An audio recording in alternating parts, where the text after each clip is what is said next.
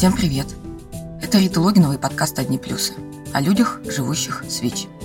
Эту серию, первую после большого перерыва, мы выпускаем в третье воскресенье мая, День памяти людей, умерших от СПИДа. Больше 32 тысяч россиян с диагнозом ВИЧ-инфекция умерло в 2020 году.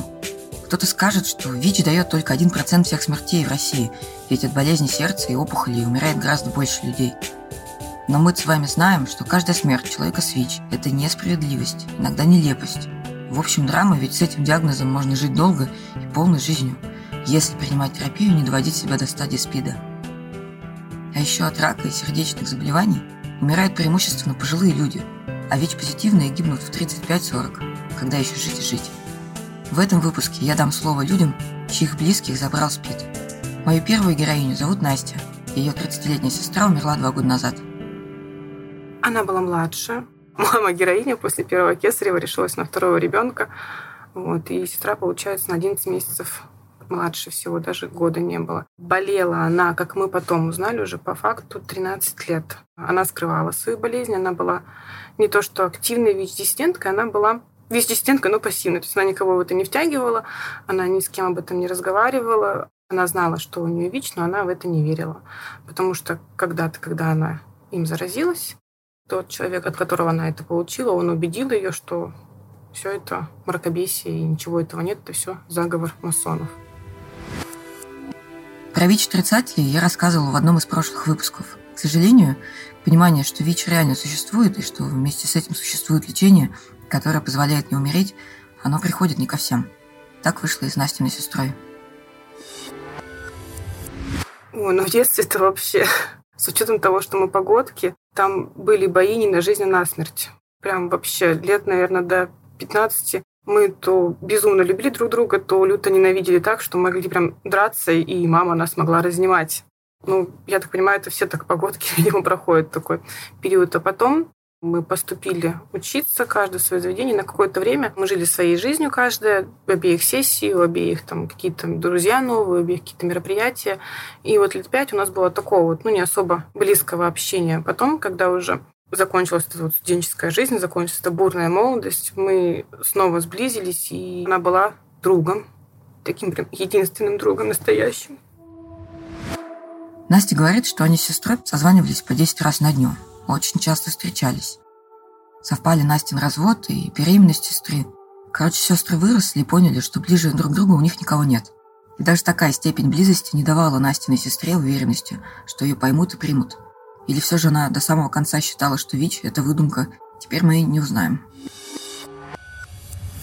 Вообще она еще в роддоме написала мне смс что Пришли врачи, сказали, что вот у нее ВИЧ, но что это может быть там гормональные какие-то изменения на фоне беременности, что тест может быть ложноположительным, и нужно будет пересдать.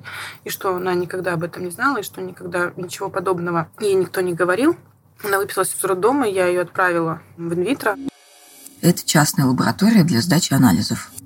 Она сдала анализы, принесла, показала мне, что она отрицательная. Ну, это я потом понимаю, что, скорее всего, она просто в фотошопе поработала потому что анализ есть. Я вот выкинула его буквально только позавчера, эту бумажку. Да, на самом деле от 16 года анализ, анализ отрицательный, хотя, я так понимаю, там уже давно все было плохо. И, думаю, беременность тоже была каким-то катализатором, таким, который ослабил иммунитет и усилило действие вируса в организме.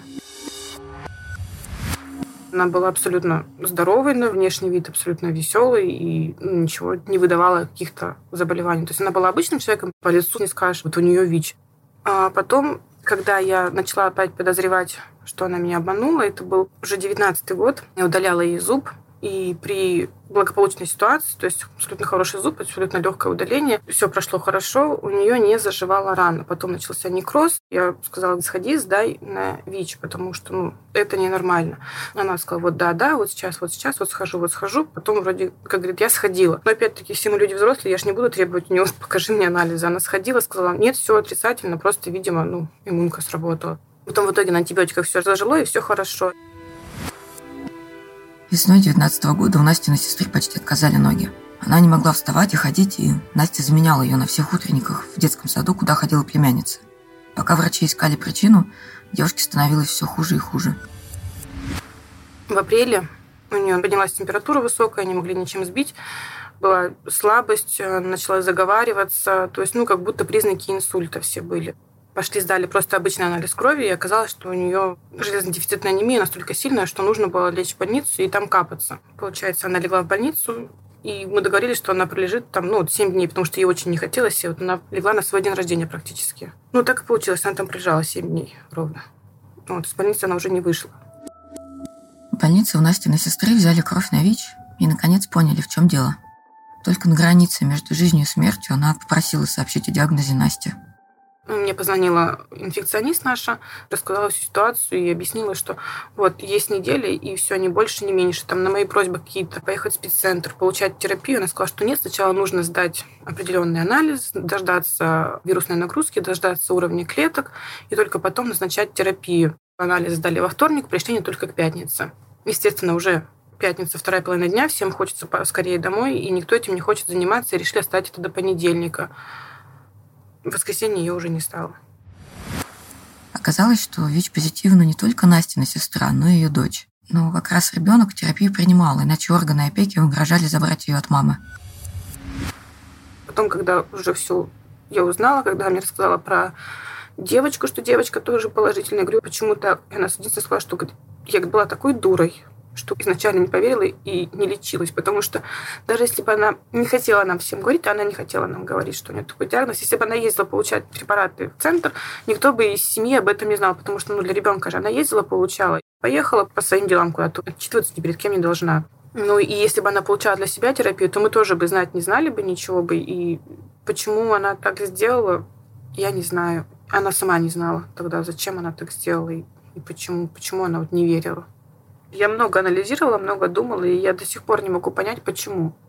Почему так случилось. И можно было рассказать в самом начале. И я думала, что, может быть, ну, это какой-то был такой изощренный способ самоубийства. Что вот, да, там были масса предположений, что, может быть, она не хотела, не знала как. И тут вроде, ну, самоубийство, оно же по православным законам грехом считается. Она была приближенная к церкви. Потом думаю, что, ну, если вот она так для себя решила, но ребенка-то она же могла во время беременности пить таблетки, чтобы ребенок ее не болел, потому что ребенка она любила безумно. Она была долгожданная.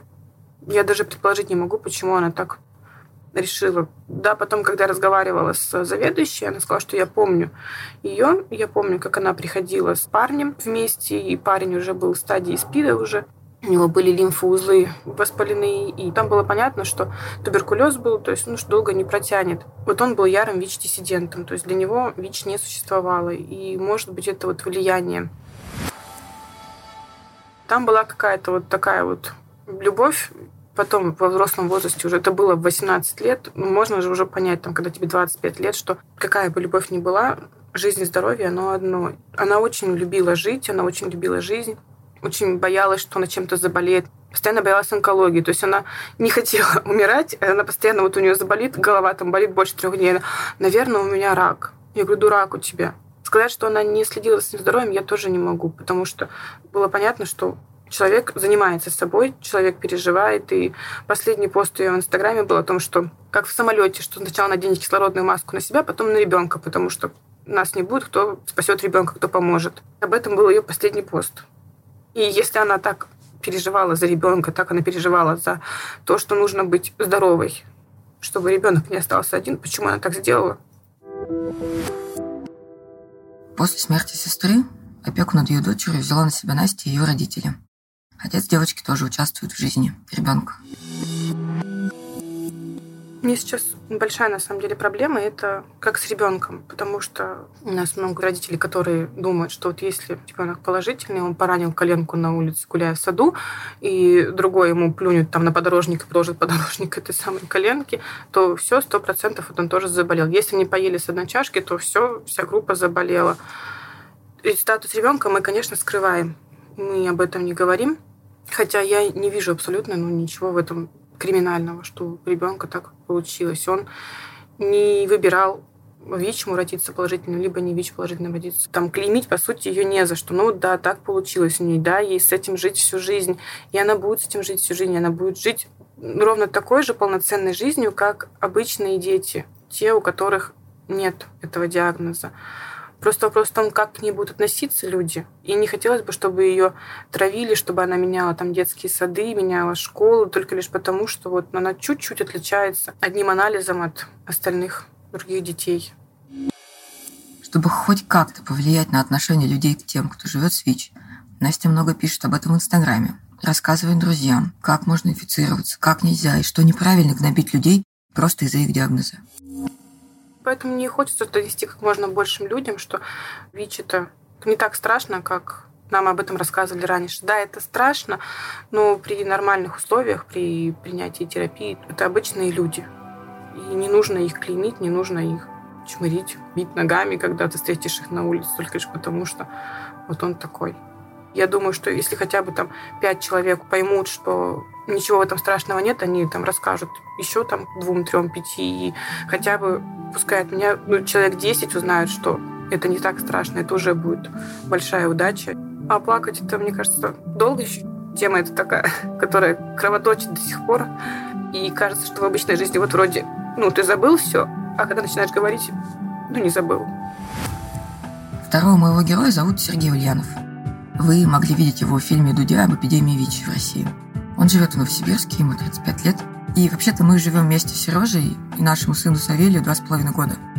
Сава, как и я, ВИЧ отрицателен, а Сережа ВИЧ положительный уже 13 лет. С тех пор, как мы познакомились, он иногда ездит на похороны своих старых друзей. Многие умирают от передозировок, а многие от того, что забили на свой ВИЧ. И об одном из его друзей я и попросила рассказать Сережу. Ну, я начну, наверное, с одного человека. Звали его Максим, мы были знакомы с детства. Хорошие ребята, как и все, справа и слева от нас. Рос Макс в полной семье, причем папа работал на телевидении, мама, по-моему, тоже на телевидении работала. Семья достаточно обеспеченная, там, как модно говорить, деструктивом от этой семьи, но вот не веяло. Также у Максима осталась сестра. Сестра живет за границей, у нее все хорошо сегодня. Макс был один из таких, ну, светлых, хороших моих друзей.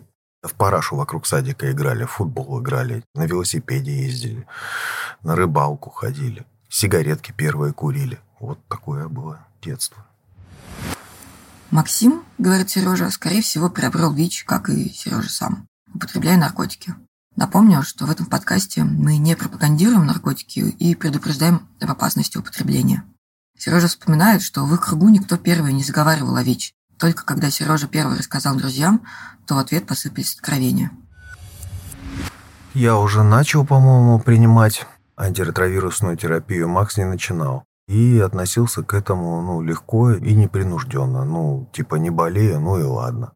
Каких-то проблем больших со здоровьем не наблюдалось. Все, знаешь, ну как в раз рухнуло, ну и начало а, рушиться. Это как раз вот один из тех людей, который говорил, типа, сколько Бог отмерил, столько и проживу. И я очень часто с такими людьми сталкиваюсь, которые говорят о том, что сколько Бог отмерил, столько и проживу, но что-то как-то э, вот это кредо жизненное очень быстро рушится, когда у чувака там типа 2-3 недели температура не спадает, потом начинаются какие-то жести типа туберкулеза и легочного туберкулеза, а посерьезнее там туберкулеза костей и так далее. К тому времени, как ВИЧ серьезно ударил по Максу, он успел завязать с наркотиками, жениться, родить сына, устроиться на хорошую работу. Сереж тоже уже не употреблял наркотики, стал активистом и помогал по мере сил людям, живущим с ВИЧ.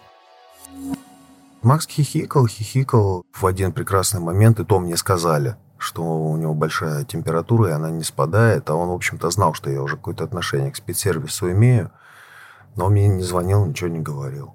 Тогда мы смогли организовать условно зеленый коридор, пройти быстренько все анализы, назначить терапию, положить его в стационар. В стационаре его с колен подняли, температуру сбили, выдали какую-то энную партию препаратов и отправили домой. Он выпил эти препараты, ну там вот этот курс, и перестал принимать, и продолжил дальше жизнь, как человек, у которого нет вируса иммунодефицита. Не могу точно сказать, но это точно продлилось не больше года. Через год, ну, совсем все стало грустно. Туберкулезный менингит, в общем, агония и так далее. А его положили в одну больницу, во вторую больницу, в общем, его не спасли. Терапия в России в основном доступна, бесплатна, и тем сложнее понять, что движет людьми, которые от нее отказываются, почему они так поступают с собой и со своими близкими. Просто ВИЧ не сразу убивает. Вот они живут там 5, 7, говорю, 10 лет. Ну, типа, не принимать терапию, все вроде бы, ну, вот нормально. Не помнишь об этом, и клево. Начинают об этом задумываться, когда ты уже скорую вызываешь, и в карете скорой помощи едешь в больницу, и тебя начинают толкать из одной больницы в другую больницу, а они еще, пациенты, не говорят о своем статусе, и врачи пытаются понять, что с человеком происходит. С человеком ничего не происходит, его спидуха дожирает, вот и все. Не все, к сожалению, ну, верят в чудо, в то, что терапия помогает. У людей очень мало информации, по крайней мере тогда, ну вот было. Не было никаких консультантов, равных консультантов. Врачи не уделяли должного времени на как раз консультирование. И люди, ну, типа из уста в уста передавали какую-то информацию. А она зачастую была, ну, вот искаженная.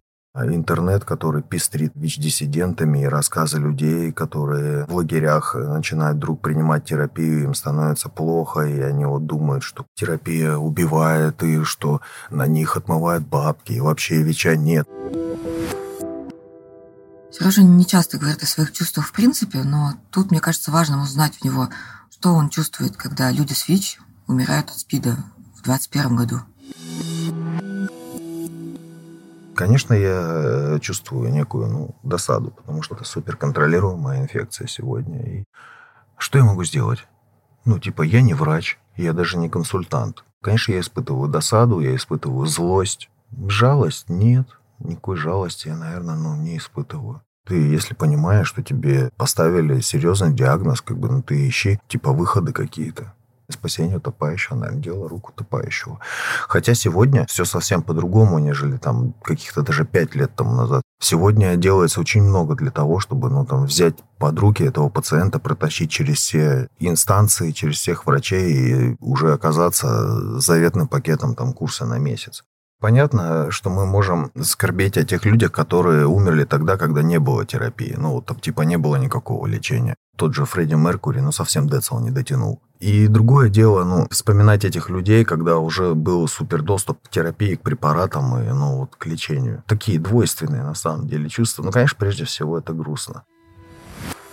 еще считает Сережа виновата стигма. Это липкое, беспощадное чувство, что ты хуже всех людей на Земле, которое живет во многих людях со статусом и которое часто транслирует и общество.